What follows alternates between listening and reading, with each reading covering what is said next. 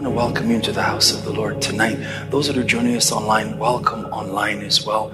We, we just want to finish up the book of Proverbs. Notice we just did three sessions in the book of Proverbs. Do not think that we've exhausted the book. And uh, again, I just want to say to you that one going or one passing over of a book just means that we've scratched the surface. And so even in your own studies, as you read and study, just know that We just, we're just scratching the surface when it comes to all that God has for us. Tonight, what I want to show you is, um, it's a real heavy section of the book. It's really the bulk of the book, uh, chapter ten all the way to thirty-one. I want to give you some practical wisdom. So the writer is just going to, it's like you're sitting on a couch and he's just telling you, here's what you need to do. Here's what you need to do. If this happens, here's what you need to do. And there's so much, it's impossible to exhaust this. So believe it or not, I've only chosen about twenty-five quick sayings, and you'll see.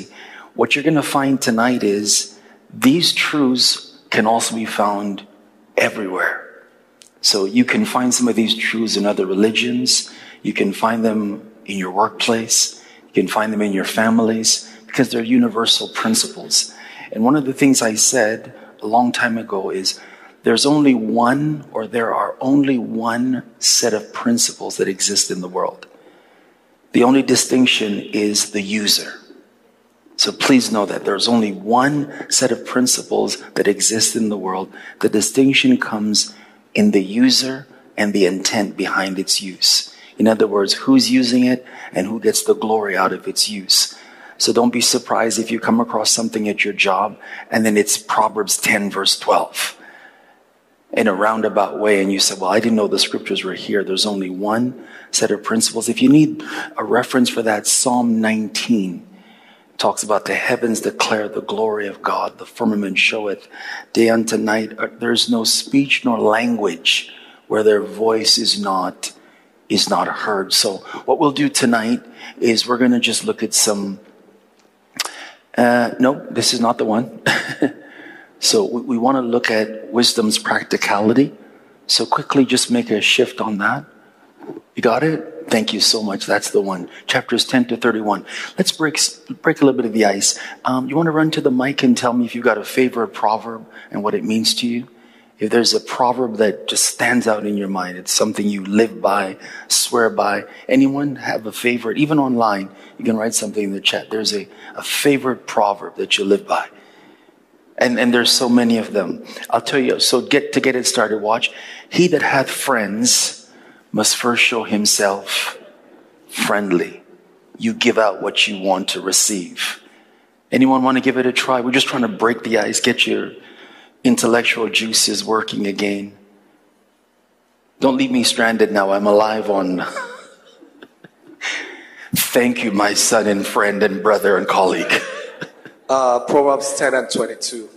The blessings of the Lord make it rich. Yes. And he added no sorrow. Why do you like that one? You, you all remember that one? You know, for the longest time, I didn't know that that was in the book of Proverbs. The blessing of the Lord. Don't go yet. Tell us why you like it. The blessing of the Lord, it maketh rich, and he addeth no sorrow. Why do you like that? I, I like it because it's all-encompassing. Okay. I think when you first read it, you think he's talking about money, but he's really talking about life yeah. in general. So once you're blessed, your life is rich, your life mm-hmm. is full, your life is complete, mm-hmm. and there is no sorrow. How, no, how do you, there's just, no just for, we're just talking, how do you interpret sorrow that comes into one's life? Because sometimes there are things that make well, us sorrowful. Well, in this context, I because, because of the way I see rich as being full, mm-hmm. I also see sorrow as lack of struggle or lack of strife. Or even the end thereof, because sometimes, yeah, there might be some something to get you there, but always know that at the end of the day, there will be no ill feeling about what. I like what that. Has kind of like weeping endures for a night, but joy comes, joy comes in the morning. I like that. Proverbs ten twenty two. Anyone else before I just get get it going? Charles, you got a favorite, and then Vivine over here, a favorite proverb that you live by. You got one, Joel, that you live by? Give us that one to hear. So Proverbs four seven.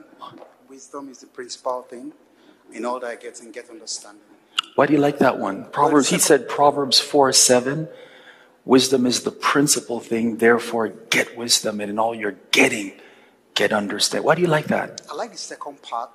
because of in all thy gettings, not just the Bible, whatever you're involved in, go for understanding for it. Doesn't matter if you're if you're driving the bus, understand how to drive the bus. Yeah. All-encompassing truth. That's what we're going to talk about tonight, how practical these are. David's over there. Vivian, what do you like? And his faith without works is dead. Okay. Show me your faith and show me your works. How do you get that in Proverbs, though? Oh, oh it's Proverbs. Oh, you're just giving me your favorite scripture. My favorite scripture. I'm okay with that. That's okay. I'm okay. There's wisdom in that, right? Yes. That if you say you believe something, show me your actions. Show me your actions. I give, I'll give you a little bit of homework. See if you can find a similar truth to that in the book of Proverbs. Okay, in Proverbs. So what you're saying there is if you believe something, your actions would reflect that. See if you can find, or anyone can help her, see if you can find a proverb that seems to intimate that. That if you believe something, your actions also demonstrate what you believe. That's James chapter two. Awesome. Thank you for that. David? My favorite verse is Proverbs twenty, verse twenty-seven. And it says, the spirit of a man is the candle of the Lord, searching the innermost part of his soul. Okay. Why do you like that? The reason why I like it is that um, it's a reflection of who I am, because my spirit is what he uses as a candle to search my innermost being. Okay. I like that. That's yeah. very so nice. That's what I live by that. I like that. You can actually find a parallel to that in First Corinthians chapter two, verse nine. Eyes have not seen, ears have not heard, haven't entered the heart, the mind, all those things. But God has revealed those things to us by his Spirit. So he places those things in that part of who you are. It's an awesome scripture. Your spirit, by the way, is your holy of holies. It's the deepest place in your being. It's where God sits as king before he moves into your soul and gives you bread and incense and candlelight. Thank you so much, David. Robert? From online, Proverbs sixteen nine. sixteen nine? Yes, please. sixteen. Did they say what it says? Yeah. A man's heart plans his way, but the Lord directs his steps. Okay. Everyone knows this to be true, right? In your heart, you devise all the things you want to do, but ultimately, you're praying that it's God that directs. Excellent. There's another one in there? Yes, there's another one. Proverbs nine ten. And nine ten? Proverbs nine ten? Yes? Yes. The fear of the Lord is the beginning of wisdom, and the knowledge of the holy is understanding. Beautiful. Last one is Proverbs four twenty-three. Proverbs four twenty-three. Beautiful. Keep and guard your heart, because all the children of life come out of it. That's beautiful. Okay. Proverbs three, five, and six. What does that say? Um, I Trust have to in the Lord with all your heart. heart. Lean, Lean not on to your, your own, own understanding. But in all your ways, struggle to acknowledge him. And he will direct your path. That's a beautiful one. Thank you, Robert. Awesome. Did you want... Oh, he took yours. The blessing of the Lord maketh rich and addeth no sorrow with it. So you could have said yours too, because that's what Pastor Val said. But why do you like that? What what does it speak to you about? Joel, are you going to come and give us one? Please come. Yeah. Okay, I like this because it says, when the Lord blesses you, there's no pain in it. There's no attachments that are going to discomfort you. Can you be blessed and poor? Yes. Tom, explain. I believe that. I believe that he can bless anybody. Because when we are born, we are poor. All of us are poor. To be where we are is because the Lord has blessed us. Okay. So he can bless anybody. Okay. So like like Val, you see rich transcending just money. Yes. You Beyond see holistically. Life, health, everything. Okay. I like it. Thank you. I'm over on this side before Joel. Rema? All right. So mine is Proverbs thirteen, verse twelve. Hope deferred makes the heart sick, but a dream fulfilled is a tree of life. Hope deferred makes the heart sick, but when the desire comes, it's a tree of life. In other words, we need answers from God. Thank you. That's beautiful. What does it mean so much to you, if you don't mind? Because I know what it feels like to wait and to lose hope, but I also know what it looks like to when God comes through and it mm. just keeps flowing. She said she knows what it's like to wait. How many people know what it's like to wait? And that feeling of waiting. And then when the answer comes, it's like something has just blossomed. That's beautiful. Joel? Uh, I would say Proverbs seven, verse two. Okay. What does that say? Keep my commandments and live, and my law as the apple of thine eye. Obey God and live, and the focus of your eye should be what God has told us to do. That's right. Why, what does that mean? Why does that? Why do you like that? Um, I like it because it um, it's a guide on how to. The key word there is live. Okay. Um, I, I there's a part in Deuteronomy that talks about, you know, behold, I have put before you yes. life and death, and yeah. um, I, this is a major key on how to live. Okay. Disobedience equals death. That's right. I like it. Thank you. I'll do a few more. There's two here and two here, and then we'll stop. We'll do four. We'll go one, two, three, four. What's your favorite proverb or one that you live by? I just, I just lost it. It's in Proverbs chapter eleven, verse three. eleven, verse three? Yeah, it says, the integrity of the upright shall guide them, but the perverseness of transgressor shall destroy them. Why do you like it? I like the first part of it because when you're, you're a person of integrity, you're always going to want to do the right thing. And you're always going to want to walk according to the word of What's God. What's your definition of integrity when you think of that word? What does that character. mean to you? Character. Hmm? Character. Character. Yeah. Okay. Someone who has character yes. that guides them. Yes. I like it. Thank you. Um, mine is from Proverbs thirty-one thirty. Favor is deceitful, beauty is vain, but a woman that feareth the Lord, she shall be praised. Why do you like that? I like it because we live in a world where everything is physical and beauty is physical, but really what matters to the core is your soul, and that you fear the Lord, that you reverence the Lord, and that that is what brings you your glory and your praise. Okay. How many men in this room think beauty is vain?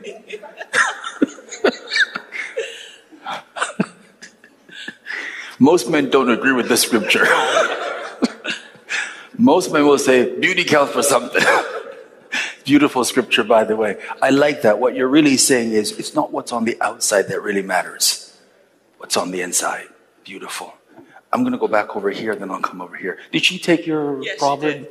She did. I could just, I don't know. Okay, get another one. We'll come right here. Yeah, um, my favorite proverb and one that I seriously live by is um, eighteen verse twenty-one. So I'm just reading from the N I V version. eighteen twenty-one. Yeah, I'm reading from the N I V version. Yeah, death and life are in the power of the tongue, and they that love it shall eat the fruit thereof. Yeah, so I seriously live by that because I feel yeah. like a lot of people don't really understand how much power is in the words, and as somebody that has lived firsthand of that, right. I think it's extremely important that we speak love, life, and positivity at all times, because literally, yes. like, I don't think people understand, like, how much talking about something can control the situation or just how much power words have. So exactly. that's why, like, I seriously live by this proverb. So yeah. I like that. Words matter, right? And when she said that, all these scriptures start going through her mind. Out of the abundance of the heart, mouth begins to speak. You shall have what you say. When we were growing up, I'll come to you, Phoebe, the, the children always make these little statements, not true. They said, sticks and stones, but words will never. And most people in life have been damaged by words. And that's very powerful because in, in a lot of cases, we've been healed from the sticks and stones. It's the lingering effect of what people have spoken into our lives that's really damaged us. Thank you for that, by the way. We'll do here, and we'll stop here. So for me, it's the entire Proverbs thirty-one. Like the whole book. The entire thing. I don't think Javad could put the whole book up. and, and just the simple reasons why. I mean, I've been with my husband for forty years. Nice. And I try to live my life by this. Yes. To be this type of wife, and that's all there is to it. So it's really for you, thirty-one is really all of thirty-one, your focus. All of thirty-one. My children. Beautiful. Yes. Thank you, Phoebe. And we'll finish here. Mine is Proverbs fourteen twenty-three. fourteen twenty-three? All hard works bring a profit, but mere talk leads only to poverty. Why do you like this? Because there's a lot of people who talk, but doesn't actually make say anything. Yeah. And when you keep talking and you don't put action with your words, nothing get accomplished. Beautiful. Everyone knows what that word penury means, right? It's just another word for poverty, being broke, lack. And so you see, talk is cheap. All right, excellent, guys, just beautiful. Listen, let's go into this. I'm going to try to give you twenty-five in about thirty minutes or so. Take them down, and I'll make one correction when we get there. I'll, I did a, it was an error in my mind. I did, I missed it, so when we get there, I'll, I'll share some things. Please note this. What's contained in twenty or ten to thirty-one, we can't exhaust it in one thirty-minute setting. And I would even encourage you, when you read the book, even one setting, two, three, four times, you haven't exhausted. All right? We're constantly learning as the scriptures line upon line, precept upon precept. So here's what practical wisdom says. Here's the first one. Very practical. Integrity, and notice you brought up some of these tonight. Integrity and diligence leads to success. So that's the equation for success. Now here's what's interesting. Do you notice in Solomon's mind, he leaves out prayer? Did you notice that? And I don't think it's because he's against prayer, but what he wants to emphasize is, after you've prayed, you have to have character and you have to be diligent. You've got to be consistent to get results. So what we don't want to do, especially as believers, because spiritual things can make us lazy. So somebody says, worship and it'll happen for you. Pray, it will happen. That's true, but there's some more things we need to add. And Vivine, here's where your scripture comes in. Faith, this is the works part here now, right? I'm going to be a person of character and diligence. Here's the text. So you can see, he that becometh poor, because he deals with a slack hand, but the hand of the diligent maketh rich. And whatever you're going to do, in whatever you're going to do, whether that's something for God in the sanctuary, something for God in the field, when you are diligent, there will be results. Number two, love others when they fall. Very practical. When people make mistakes around us, our first response should be to love them. Very, very practical. Doesn't mean that you're not going to correct, and I'll show you the correction scriptures after. But the first motion of a believer when someone falls is to love them. All right? And then we'll show you what the other motions are. And if I'm going too fast, let me know. Watch. Hatred is what stirs up strife. But what does love do? Spreads a blanket, covers, it makes atonement, it hides, it conceals until there can be healing. seventeen verse seventeen says it like this. A friend loves how often? What's the problem with the brother? So there are levels to relationship. We want to graduate from being brothers and sisters to where do we want to go? We want to become friends. Do you know that friendship is higher than brotherhood? You know that, right? Friendship is higher than brotherhood. You know that from Genesis four. Cain kills Abel. Is Abel not his brother? They weren't friends. And so when Jesus talks to his disciples, after spending time with him, he says, I no longer call you servants, but I call you friends. That's the highest level of relationship that I've seen in the scriptures.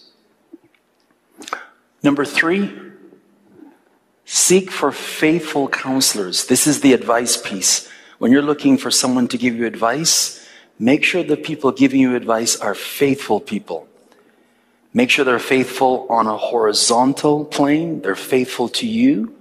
And they're also faithful on a vertical plane. They're faithful to God. So here he, he kind of gives you a little bit of instruction. Don't take, watch, don't take advice from everyone. And the reason why that's important, watch, here's, here's it. A talebearer revealeth secrets. But he that is of a faithful spirit conceals the matter. Let's keep going. I like that. Where no counsel is, the people fall. But in the multitude of counselors, there is safety. So the advice that people give you, it should be a form of protection for you. It should never expose you and damage you in some way. So your counselors have to be faithful people. Can't take advice from every single person. Number four, but we've talked about all of these. Practically, be a giver in life. Watch, don't be a giver in services and not a giver in life. When you're a giver in life, when you come in services, you'll automatically give because that's who you are. And you're a giver anywhere you find yourself in life. Just be a giver in life. Proverbs teaches us this is practical wisdom. As often as I can, chapter eleven, verse twenty-four, there is that that scatters and it increases, but there's that that holds back. It leads to poverty. This is the one. And the liberal soul will be made fat. And if you water someone else's life, someone will water your life. Right? That's old covenant, correct? And when you go to Luke chapter six, given it shall be given back to you. And shaken together. Just be a giver in life in every single way. Give your time freely. Give your energy. Give your creativity. If you have experience and wisdom, give it freely to someone else. It'll come back to you. I promise you that. It will come back to you. Number five, always look for ways to win people. I put Jesus there because he's the one where we're trying to win people to, but the Bible is going to tell us he that winneth souls. So in other words, look for ways to proselytize, to evangelize. Remember I told you that some of these principles are in all religions? So the Muslims are doing this, and the Hindus are doing this, and the Buddhists are doing this. Even the atheists are trying to pull people to their side. Always look for ways to win people to God. And then the Bible is going to refer to you and I as being wise. That would mean the counter to that is try not to turn people off from God. That's the work. Try not to offend people when it comes to this. The fruit of the righteous is a tree of life. And if anyone wins souls, they're wise. Number six, I'm trying to go as quickly as we can because there's quite a bit. Speak words that will last. So what I'm really trying to say, and you'll see the scripture in a minute, think about what you're going to say before you say it. And think about the longevity and the impact of what you're going to say. Will my words extend beyond this moment? What impact will they have? And so the writer's going to show you, think about what you say. I think it was my sister that came up there and said it. She quoted it. Notice how you all picked it up. The lip of truth shall be established forever. But a lying tongue is but for a moment. See that? Truth, watch, truth is that that endures. If you wait long enough for it, I promise you this, if you wait long enough, if someone has told a lie on you, just wait long enough. Truth endures. Lies are just for season or a moment. So when you speak, make sure that your words have lasting impact. And the way to do that is to make sure that you're speaking truth. And then you shall know the truth. And it's that that liberates people. Make sure your words last. I think my sister over there said life and death. There it is. Power of the tongue. And they that love it shall eat the fruit thereof. Notice he didn't say, watch, he didn't say which fruit. Notice he said death and life. He didn't say which one. Both of them are fruits. So it depends on what you love. If you love death, that's what you're going to eat. That's what you're going to speak. That's what you're going to consume. If you love life, that's what you're going to eat, consume, because that's what you speak. And you decide, I decide what we want to eat. Number seven, I like this one. Choose excellence as a lifestyle. So here, strive to be the best. best that you can at whatever it is that you're trying to do. So that means in your life, you've set standards, whether those be behavioral standards, vocational standards, intellectual standards. Choose excellence as a lifestyle. Presentational standards, because excellence is what it is to be like God. Watch what the Bible says in Proverbs twelve twenty-six. Read this with me, everyone, so you can hear it. The righteous is more excellent than his neighbor, period. Don't need the other part. We know about the way of the wicked. Notice, When you compare those who say they know God with those who say they don't know God, those who say they know God should always come out being ten times better. True? That's what the Bible says, but sometimes in life that's not what we see. So this is the standard that we want to try to get to. When you have some time, Daniel chapter one, what separates Daniel and the rest of those boys in Babylon, when they're brought before the king after a period of testing through diet, and what they consume, they're found to be ten times better than all the astrologers and soothsayers in Babylon, because the righteous are more excellent than their neighbor. And the reason why that is, it's because the righteous are the expression of an excellent God. When you hold that as a principle, that I express God in the world, you're constantly striving to better yourself. Here's the word, simple word. You're in constant improvement mode. Agreed? But then so is your company. So is your workplace. Everyone's trying to improve. So excellence becomes almost like a global standard. If you're in the hotel industry, they're trying to raise the bar and tell you that excellence is in the details, luxury is in the details. Everyone is striving to be excellent. The body of Christ is not exempt as well. Can I go back there for a second? So then you, you will see why I believe that when we're presenting for God, whatever it is, musically, vocally, verbally, whatever it may be, counts, that you present the best. And if we don't have the best, we spend time training, developing, and learning so that we can present the best. Do you agree with that? Just makes sense. Because you want to give people the best so they can consume the best. And that's, that's what it is. I think that's part of what's missing in the evangelism in many ministries. We just sort of throw something on the plate and just send it out there, zing it out there and say, eat it if you want to, however you want to. And then we're frustrated at the fact that people don't want to consume it. Do you know that unbelievers, some of them have standards of what they will listen to, what they will sit and waste their or spend their time on? And sometimes those standards exceed what we sometimes in the church are giving to them. And they say, well, I, don't, I don't have time for that. Let me go and listen to a lecture down at U of T.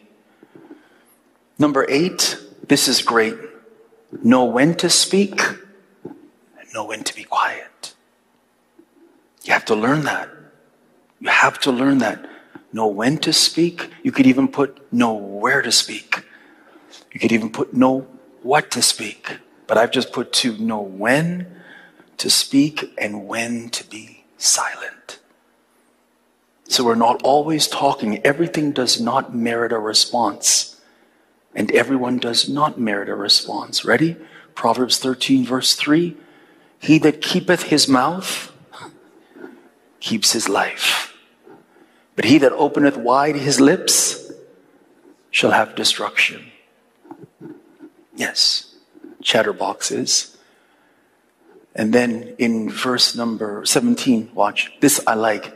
Even the fool, when he says nothing, people think he's wise. So there's a wisdom in silence that we should learn at times, depending on what, what room we're in and who we're before, that this speaks to. He that shutteth his lips is esteemed a man of understanding, because silence sometimes is golden. Number nine, I like this one. Constantly step back and assess the people you're running with. Constantly assess your crew, your tribe, your group, your posse, your people, your boys, your girls. However you want to phrase it. Constantly assess who you're running with. Because sometimes you might be trying to run ahead of a group that's actually pulling you back. And you don't know why you're not making headway. Iron does sharpen. He that is a companion of fools will become a fool. It's just automatic. So assess the people that you're running with, that I'm running with. Assess your associates. Do they match your aspirations? Do they match your vision? Do they match your dreams? Do they match where you're going in life? And a lot of, especially when you speak to younger people, they don't do this exercise. They simply run with the crowd for a variety of reasons, of course. But here's what Proverbs says in thirteen twenty. If you walk with wise men, it rubs off. That's all he's saying. Whoever you run with, it rubs off. If you're a companion of fools, where they're headed and what they're going to get, you're headed in that same direction and you're going to get that. Assess. Can I make a statement? As I get older, I realize, and I said this to myself just this week, my close associates, I can count them on one hand. They say, oh, no, no, no. I know a lot of people. I know a lot of people. And then I started realizing something about life. You're wired so uniquely that not everyone can walk with you. And not only can they not walk with you, not everyone can appreciate your wiring. So what you want, are, you want people that watch, they just don't tolerate you for the sake of relationship. They celebrate you because they've been assigned to be with you. Do you know that this, I won't labor this too much, but do you know that Jesus mirrors this in his ministry?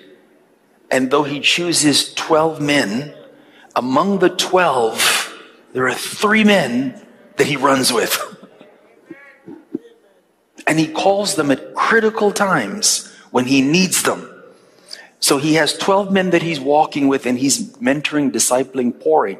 But when it comes time for critical things, things that require faith and support and celebration, he calls Peter, James, and John.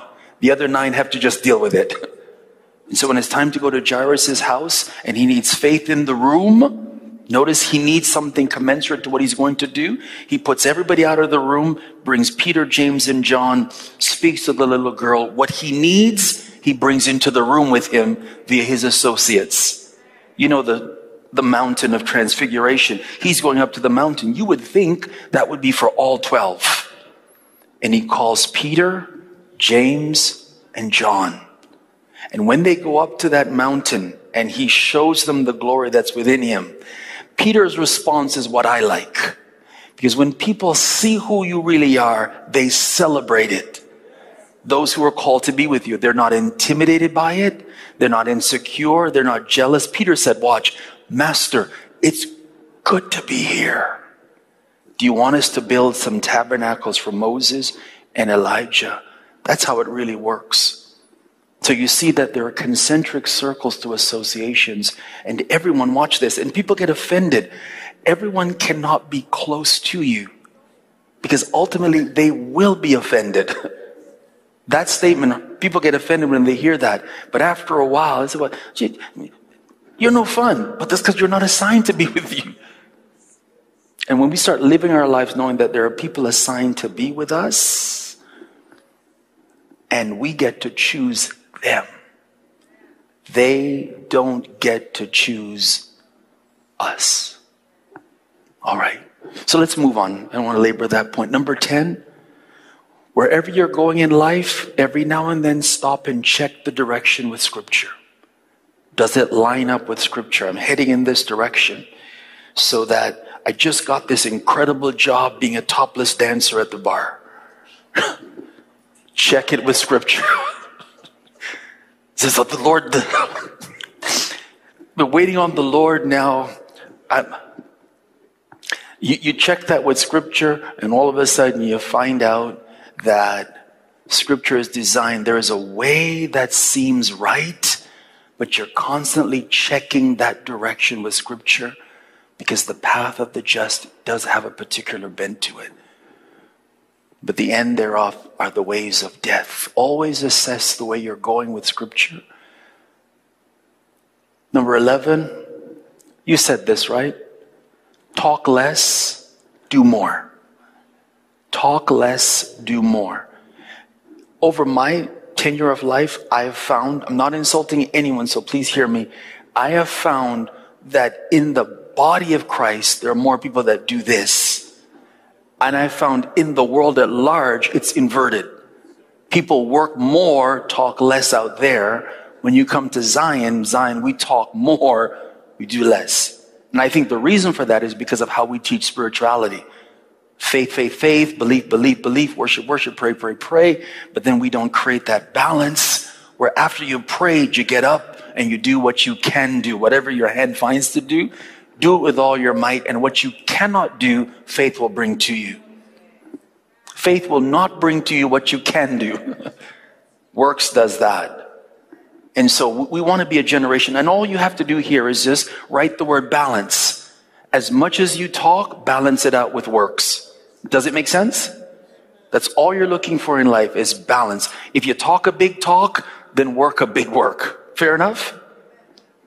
That just seems to me to be fair. So we're not, never guilty of this. Proverbs fourteen twenty-three.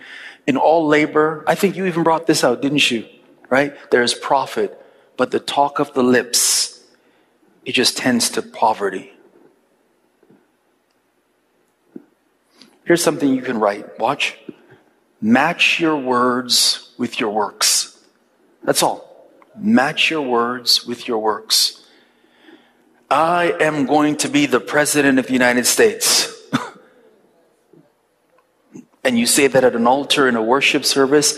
Then from there on, all your works should match those words. I'm going to, I'm going to the N B A. You know, I had that dream, right? When I was in high school and the, the, the basketball coach said, you need to go to the, the gym and lift weights. I said, I don't want to lift weights. I just want to play. Just give me the ball. And then all of a sudden you realize there were guys lifting weights and they were stronger, faster, could jump higher than you. And though I loved to play, I didn't match it with, with the works. So we want to talk and work at the same level. This one I like, number twelve. Do what's right, not just because it's right, but do it for the world's sake. So when you're doing right, know that obviously you will benefit from it, but so will the world. And I found other places in Proverbs, and you will, Proverbs, where you will see this truth. When we do right, other people benefit from it. When we don't do right, other people are impacted by it. It's by the blessing of the righteous that the city is established. So watch, you all know this one very well, don't you? Righteousness, what does it do? It exalts an entire country. Sin is a reproach. It's a shame. It's degradation to any people. So you see, my actions, your actions, they, they impact more than just me. They impact the entire nation. So you see, when you're doing right, you're not just doing it for yourself. You're doing it for people that you can't even see. Do right for the world's sake, not just for yourself. Number thirteen, do you like this one? Don't allow greed to destroy you. So every person in this room has to measure, Pastor Miko, themselves to figure out what does greed really mean. Because it doesn't mean the same for every person. So every person has to know. That means you have to spend time with God to know where your limits are and to make sure that you're not going beyond your limits. I saw this wonderful movie one time. It was a Bruce Lee movie, um, the recent one, something, Birth of the Dragon. And he was fighting the Shaolin. You can see I'm an older guy, right? He's fighting the Shaolin Wanjak man. And they were fighting in this warehouse. And then the Shaolin guy went up. up to the top, and he said, you exceed your limits. And he jumped off. You, you, you'd see the movie?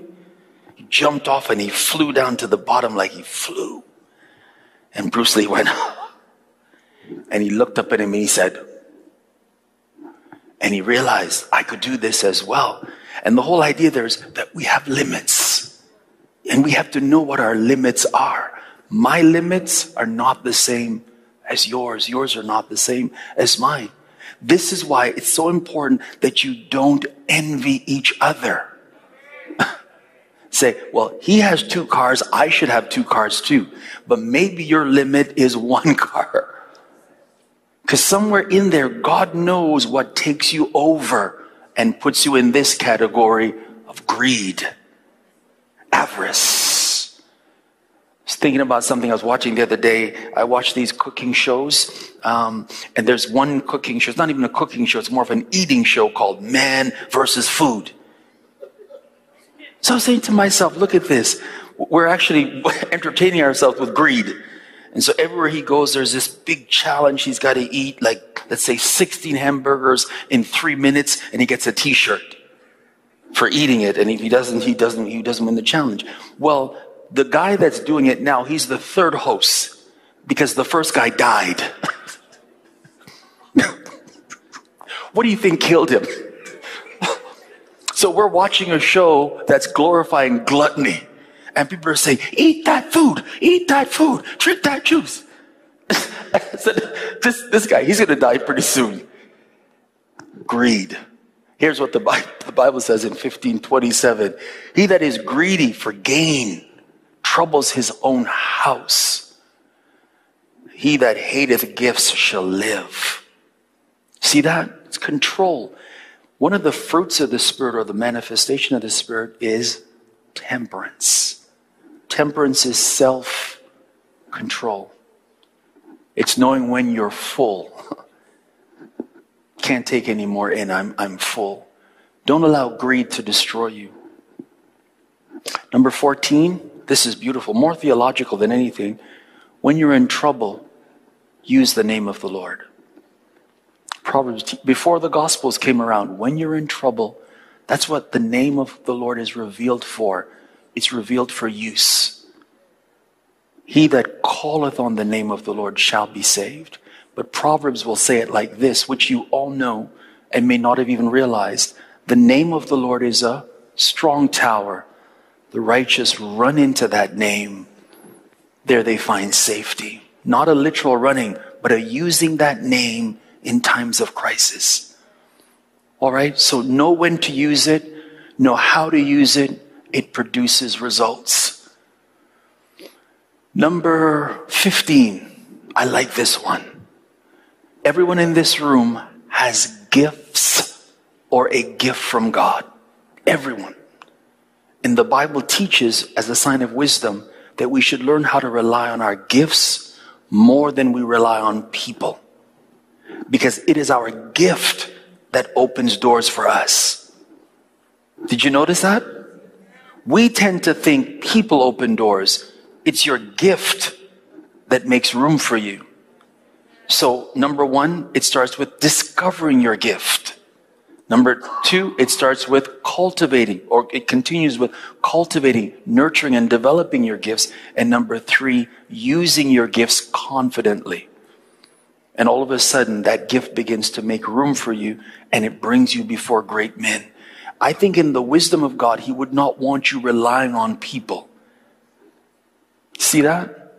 Because sometimes people will try to sabotage you and on your way up, but He will tell us this, a beautiful scripture, a man's gift, and that can be a woman as well, makes room for them, brings them before great men. So when I discover what my gift is, I'm going to maximize my gift. I'm going to use my gift. I'm going to continue to develop and grow in my gift. And so everyone in this room, I pray and I hope that you know exactly what your giftings are, whether they be one or many. What are your gifts? And if somebody were to ask you, would say, this is my gift. And all the gifts of God are not found in First Corinthians chapter twelve. So I want us to be broader than that. Well, I, I didn't see my, I don't have the gift of healing. I don't have the gift of teaching. I'm not, but those are spiritual gifts, so to speak, if you know what I mean, intended to be used to edify the body. But guess what? There's a whole world that is waiting on your gift to be edified. So if I'm going to watch, watch this, if I'm going to teach in a school, along with going to teacher's college and all that, I should have the gift of teaching.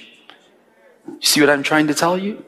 It, it doesn't matter where you are. You have to have a gift for doors to be opened effectively for us.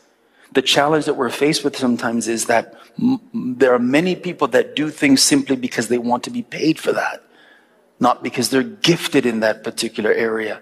And then guess what? Whomever is consuming that service is the one that suffers. So if it's a little child sitting in a schoolroom before a teacher who just wants to be paid, then the child suffers because that person does not have a gift to unlock certain things in that student. Could be the same thing in a pulpit. If it's just a pastor that just wants to feel like he or she is a leader, and all of a sudden people that sit before that leader, they suffer because he or she does not have a gift and therefore cannot draw from the things that that gift would produce. Number sixteen, be careful. Notice I didn't say don't drink. Be careful with intoxicants. I personally don't drink. Not because I think if you drink, you're going to hell. Please. I don't believe that for one second. It's just not my thing. I've never thought that alcohol tasted good, period. That's just me. And there are others that think it tastes great. My mom was the one that turned me off, because when I was younger, in the West Indies, anything that they were mixing, they would put alcohol in it. And they would actually make drinks with alcohol. My mom had a drink called stout. Remember that one? Guess I'm supposed to make it stout. It's like a brown, like a, well, that would be like a malt. And she would mix that with, oh. And so I didn't like that. And we had Guinness. You know Guinness? It made stout. And then my dad, he would call us, my brother and I, every Saturday. He would pour a little bit of beer in a cup, and he would, strong Jamaican, and make us drink it because he was teaching us how to be men. I hated it. So I thank God for that. I just, I don't have a taste for it. But here's the problem. In the body, though, we teach people that if they drink, all of a sudden God's displeased with them. I teach people that if you understand moderation in drink, God is fine. And so the writer will teach you this. Be careful with intoxicants. Do not let the drink control you, but be in control of the drink. I'll give you a really good scripture here. It's beautiful. Chapter twenty, verse one. You know this, right? Wine can laugh at you if it controls you. It will mock you. Strong drink will make you, it'll make you do things you didn't remember that you did. You remember you were there. You thought, I remember I was there. And whoever is deceived by those intoxicants, they're not wise. So here's what Solomon says in a beautiful way. He says, who has woe? Who has sorrow? Who has contentions? Who babbles all the time? Who has wounds without cause? Who has redness of eyes?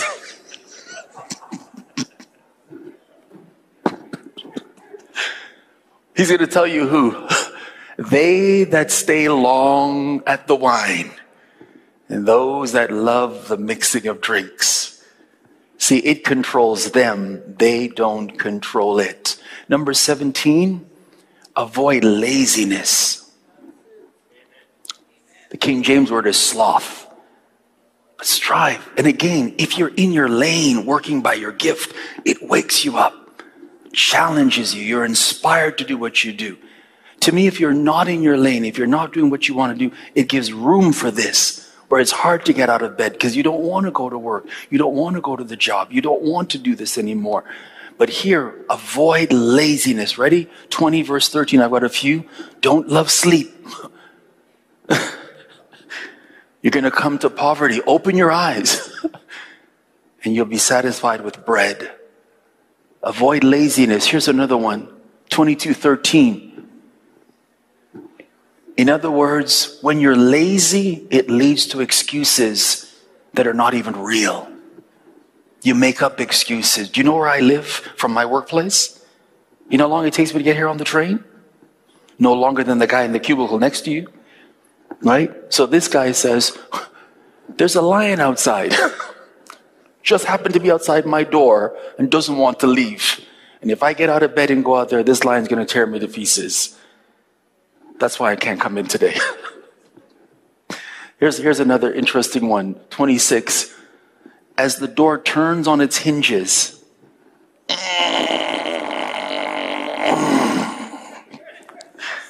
that's how the slothful guy is in his bed. When he hears the alarm, he says, and he turns back over. Avoid laziness. That's all I'm trying to say to you. Jesus was incredible at this. In fact, When, you, when we get there, we're going to study the Gospel of Mark. And in the Gospel of Mark, the writer does this. He writes in such a way that you think Jesus doesn't sleep. The minute he's baptized, straightway he goes here. Immediately he's needed here. Anon, they want him here. Immediately he goes over here. And those are the words of Mark. Because he's a servant and he understands that his job is to get something done. I must work the works of him that sent me while it is day. The night cometh when no man can work. Number eighteen, when you pray, as often as you can, remember those in authority. So it's not Timothy that will remind us through Paul. We're first told this in the book of Proverbs. Remember, even if they're not your party, E- even if you didn't vote for them, but they happen to be in power, remember those in authority. If you know where it is in the book of, I think it's uh, Second Timothy two, pray for kings and rulers and those in authority. But Solomon is going to tell us to pray. And the reason why we should pray for those in authority, twenty-one verse one, let, let me see if I got it. Let me go back to it. Do you have that? Could you find that for me? twenty-one verse one. Uh, there it is. The king's heart is in the hand of God. So we have to believe that. Here's something I don't know if, if we all truly believe. Whoever is in government, God has allowed it. For a variety of reasons, by the way. It could also be a reflection of the people. But whoever is in government, whoever is in authority, it's God that sets up, God that takes down. There's a mystery to that, because you said, no, we voted. But God, though we cast the lot, the decision is still God's. And in a lot of cases, He gives us leaders after our... and at times, the leader is a reflection of the country. But you know this, they're, they're, they're in God's hands. So when you pray for your leaders, you're asking God, turn the leader this way. Because as the rivers of water, God can turn the heart of Pharaoh in whatever direction He wants. Pray for your leaders. Someone can help me out. I think in Second Timothy two, Paul will emphasize that. Pray for those who are in authority, kings, that we may live a peaceable and godly life. Then he writes this verse, for it is the will of God that none should perish, but that all should be saved. All right, so if, if you like the prime minister or don't like him, lift him up in prayer. If you agree with his policies, don't agree, lift him up in prayer. That's not political, that's spiritual. Right? The first thing the church should have done when they said John Tory messed up, we lift him up in prayer. That's it. And whoever's coming in after him, we lift them up in prayer. We're doing our job, and we're being gatekeepers on a higher level. Can I also make another statement to this? When the church prays for leadership, the church is demonstrating that she is above leadership. Do you follow what I'm trying to show you? That God responds ultimately to the one that He set in authority, which is the church. And her job, by praying for leaders, is part of being a good steward or being salt and light. And of course, our civic duty is to vote when we have the chance. Number nineteen, consider how you think. Take a moment every now and then and reflect on how you're thinking, what goes through your head, your thoughts, whether those are good thoughts, healthy thoughts, how you think about me, how you think about the other person, how you think about husband, wife, children, friends, co-workers. Consider your thoughts, because there you can see who you really are. As a man thinks, somewhere down in the appetite, that's where he is. And that's what he says. He's actually talking about a wicked person that don't eat and drink with him, because whatever he's thinking, that's who he is. And though he's offering you drink, his heart is not with you. Principle is whatever you're thinking, that's who you are. So if you look at your thoughts, you can see yourself. And God is the same way. John one verse one, in the beginning was the thought, logos, word. The thought was with God, and the thought was God. We're the same way. You peel my thoughts back, you will see who I am. Number twenty, this is a good one. Uh, I can't remember who was talking about hope and waiting, but when you're going through adversity, let it measure your strength. That's what it's really designed for. I've discovered that most, if not all, the adversity that we go through is not designed, Charles, to kill us. It's actually designed to test how strong we are. So you can measure your strength by how you handle adversity. That's all it is. It's, so what it is, like banks, it's a stress test. That's all it is. We tend to think, because the enemy kind of deceives us, this is going to kill us. This, I'm going to die. And we've, we've all gotten there where we're going through so much pressure, we think we're going to die. And God then reminds us this too, because it's a test. And there's no exam that I've written that is in perpetuity. There's a start to it, there's an end to it, and I want to maximize that time period to get the best results. Here's a beautiful scripture. It's one for your fridge, everyone. If you faint in the day of adversity, then your strength is small. I've been there myself. So you don't have to feel guilty about it. It just means now the next time, I'm going to use this to measure my strength. If you want a scripture, Psalm one eighteen, I don't remember the verse, but when you're going through adversity, say this to yourself, I shall not die, but I shall live and declare the works of the Lord. It's in Psalm one eighteen. Maybe if you can just quickly give them that one uh, in a few minutes, we can, we can look at that as well. Number twenty-one, we're almost home, guys, doing great. This is Michelle Obama's theme, just before Donald Trump's wife gave her the gift. Do right when they do you wrong. She would say it like this, when they go low, we go high. It's a principle. When they do you wrong, don't reciprocate. And Jesus teaches that, doesn't he? If they hit you on this side, what should you do? You said punch them out before they get to the other side. But, but here's what was difficult with that. Because during the days of slavery on to Jim Crow, blacks were really treated terribly in the States, in the South, especially in the South. It was difficult for them to say, now this, this person's abusing me and you want me to turn the other cheek. And because of this principle, certain movements rose up that were critical to, for instance, King's nonviolent philosophy. So that's, that's really where the black Muslims roll up and said, no, we're not turning the other cheek. Malcolm X said, you're a fool if you turn the other cheek. He's going to kill you. But the scripture says, watch, when people do you wrong, your job is to do them right. I can show you this in Proverbs twenty-five, but if you go to Romans, I believe it's chapter thirteen, Paul writes to the church, he says, watch, if your enemy is thirsty, give him something, don't poison him, give him something to drink, if he needs food, if he's naked, because when you're doing that, you're heaping coals of fire on his head. Be not overcome with evil, but overcome evil with, with good. So every one of us, we have to embrace that because the human tendency is to respond and defend ourselves. Here's what the book says. If your enemy is hungry, there, give him bread. If he's thirsty, give him water to drink. You shall heap coals of fire upon his head, and the Lord shall then do what? This stems from the fact that you believe, I believe, ultimately, that God fights for us. You have to believe that. And at some point, whether in this life or the next, God rewards us. Number twenty-two, three more to go, and then we're home, guys. I like this one. I want everyone just to agree with me on this, that we will not practice. Don't harm others with gossip. Okay, all right. Amen. Amen. Amen. Amen. Amen. Don't wound others with gossip. Simple truth. Don't harm them. The words of a talebearer are as wounds, and they go down into the innermost parts of the belly.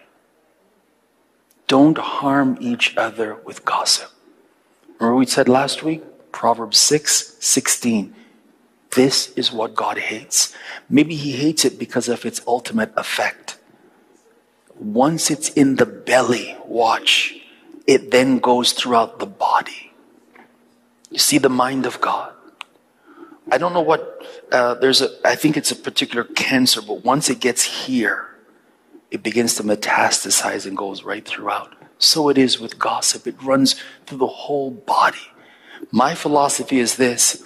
If you hear something negative about someone, say nothing more. It dies there. Because where there is no fire, or wood rather, the fire goes out. So it is where there's no talebearer, strife comes to an end. We have to become masters of this because one of the jobs, I don't know if people really read their scriptures, one of the jobs of the enemy is to be an accuser of the brethren. But Satan is not in here with a blowhorn. So he has to find agents to do that. Hmm? So he finds people who are willing to continue and engage in that act. Number twenty-three. If you have a friend, be a corrective friend. If you're a friend of someone, tell them, that hat does not look good. If they ask you, tell them, t- tell them things like this. Your breath is not fresh because you're my friend. That sounds harsh, doesn't it? But you're my friend. I'd rather me tell you that than someone know it and not say anything to you. When I was in high school, we were in the cafeteria playing dominoes, having a good time. I had this big piece of, what would you call that, mucus in my nose. And nobody at the table said, hey, there's this big thing. And one of the girls said, hey, there's a big thing in your nose called a booger. And I said, okay. She said, better a friend tell you that than an enemy. This is one of the ways that you know that you have real friends, that they're able to tell you things that you need to hear. Hmm. Ready? Don't be a secret lover. Open rebuke is better than secret love. Open rebuke. You just have to learn. I have to learn how to say it so that it's received. And then it goes further. Watch this. I love this. Faithful are the wounds of a friend, but when the enemy kisses you, it's because he's setting you up for crucifixion. Did I get it? Did I get in the gospel there? You know what Jesus, you know what Jesus said when, when, when uh, Judas kissed him? He said, because this is how he felt about him. Judas felt like a betrayer. He was an enemy. Jesus didn't have a problem. He said, friend, why are you come? See the level he's at. Faithful are the wounds. When a friend hurts you, it's because they're trying to heal you. When, a, when an enemy loves you, it's because they're trying to destroy you. Number twenty-four, I like this one as well too. Strive to make those around you better. Make that your life journey. Anyone comes in your life, I'm going to make them better. So then the, the basic text is iron sharpens iron. Not just going to make myself better, but I'm going to try to help as many people as I can along the way. If I can help somebody as I travel along, then my living shall not, not be in vain. Strive to make those around you better. Mm-hmm. Bring them up. If you're going up, take them up. If they're willing to come. Iron sharpens iron. A man sharpens the countenance of his friend. Notice how often that word comes up there in the book of wisdom. Friend. And there are people in this room that need a friend. A friend to walk with. No wonder they wrote the song. Joel, I'm finished now. This is the last one. What a friend we have in Jesus. All our sins and griefs to bear. What a privilege to carry everything to God in prayer, because he's a friend. The last one is, when we pray, this is it. You see, if we can follow these twenty-four up to twenty-five, and there's more. When we pray, we can ask God, let the day come when we are really and truly in authority in the earth. Notice the path I took. I went chapter by chapter as much as I could. And I told you that if we would do some of these things, it would be a pleasure for God to put us in seats of authority. He's not going to put us in authority for gossipers, talebearers, greedy. He's not going to do those things. But here's the promise. Look, look, watch this promise. You're going to love this. Watch. When the righteous are, t- watch. When the righteous teach schools, when the righteous sit in government, when the righteous is at the head of entertainment, when the righteous own sports teams, the people rejoice. But when the wicked bear rule, the people go around every four years looking for someone else to vote in, because they're mourning, because the wrong people are in authority. When we go to the book of Ecclesiastes, Solomon, because with all his wisdom, he becomes very pessimistic in life. Maybe it's his journey, it's experience. And he said, there's an evil that I've seen under the sun. He said, it's a great evil. He said, I've seen servants walking. sorry, I quoted it wrong. I've seen princes walking and I've seen servants riding. And what he says there is there's an inversion. Those who should be in authority are not. And those who should not be in authority, they are. And whether you agree or not, that's what makes life very difficult. That's where you get the inequality and the injustice. I always dream, I said, you know what? If, if, if the world was right with God, we'd have to charge anyone for food. It'd be a pleasure to bake the bread because that's my gift. Pleasure to bake it for you. You come and get it. That's it. Wouldn't have to charge anyone for gas. It's my calling. That's what I do. But then you see how people are, and then we come to conclusions that maybe the top ten percent of the people own all the wealth. The other ninety percent are struggling in the middle class and down. It's because the wrong people are in authority. We're, we're, we are human beings. Watch how foolish we are. We created inflation. It's killing us. We set the price for food, and we outprice people for because the wrong people are in authority and the right people are not in authority. Take my foolish advice. Remember those twenty-four things, and if we can put a mastery on those things and really work at them, they're very practical. I believe that when we pray as a body, God will say, it's my pleasure to sit you in that seat. I can trust you there. Am I right? Watch, I can trust you, Joseph, over Egypt. And you got to do whatever you want with that. You got to decide what the Egyptians do with that. But it's my pleasure to sit you in charge of an entire nation. That's what I want to see. I want to see a day before I die. When we look in the world, you see righteous people at the helm of corporations and industries and institutions. I, I, I laugh at to myself. I said, I said you, you've got an unrighteous police officer meting out justice. I expect there to be problems in the police department because that guy is a sinner. And when he captures a young black guy who doesn't look like, look like he's a sinner, he doesn't know. He, he doesn't even know how to handle that. What are you expecting? I expect there to be problems in government. I expect there to be problems in the educational system because that person is an unbeliever. I expect there to be challenges there, and the people are going to mourn as long as we have this system. But if we would be people that are wise, God would put you, you, you, you, me in places of authority. I'm finished for tonight. Thank you for listening. Let's take a few moments and let's ask God, not in some cliche way, ask him for practical wisdom. Tell him that you, you've grown up beyond theory now, that it's not just theoretical, that you're just going to talk. Sharon said, if we talk, we talk. It's not going to produce anything. But each and every day, we want to live out these practical principles. I want to have control of my appetites. I want to make sure that I know my limits. I want to wake up and be ready to do the things that God has called me to do. I refuse to be lazy.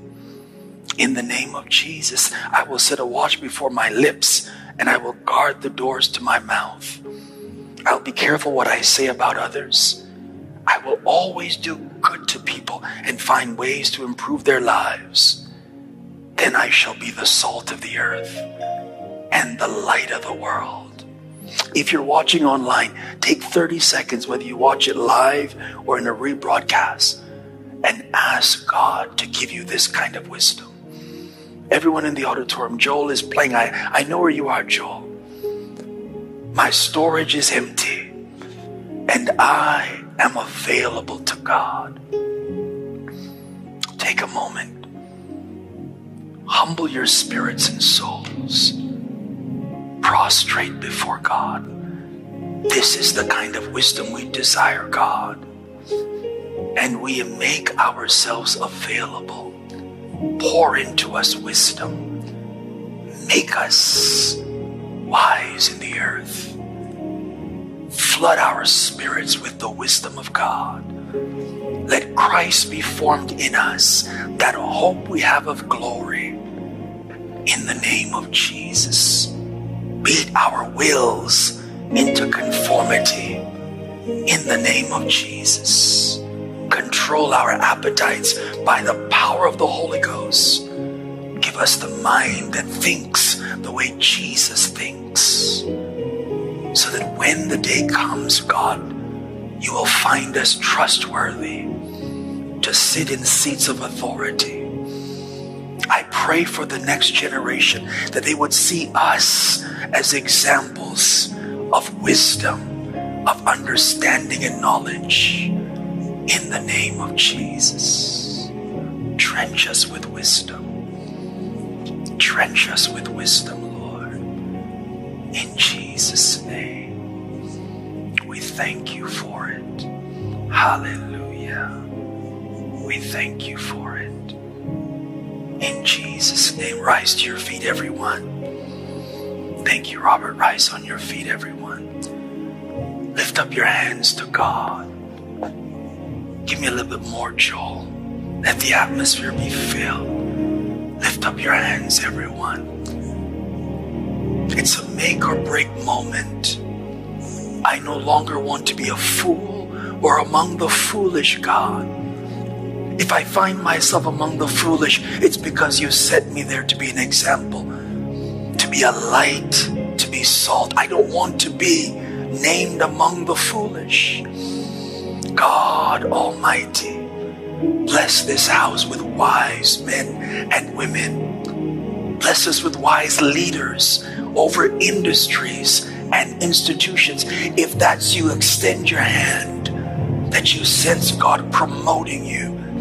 Ah, your gift will speak for you. It will create platforms for you. Not your social media site.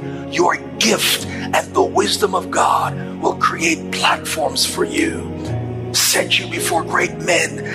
And when you speak, they will hear the wisdom of God.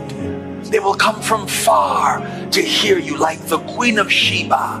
They will leave your presence saying, "The half has not been told." I know of the wisdom of God that is in you. In the name of Jesus, for decisions that you need to make, God give you wisdom. God give you direction and understanding. In the name of Jesus, we receive God. Yes, thank you, Jesus. We receive God. In Jesus' name. And now nothing that you ask of God will be withheld from you. In Jesus' name.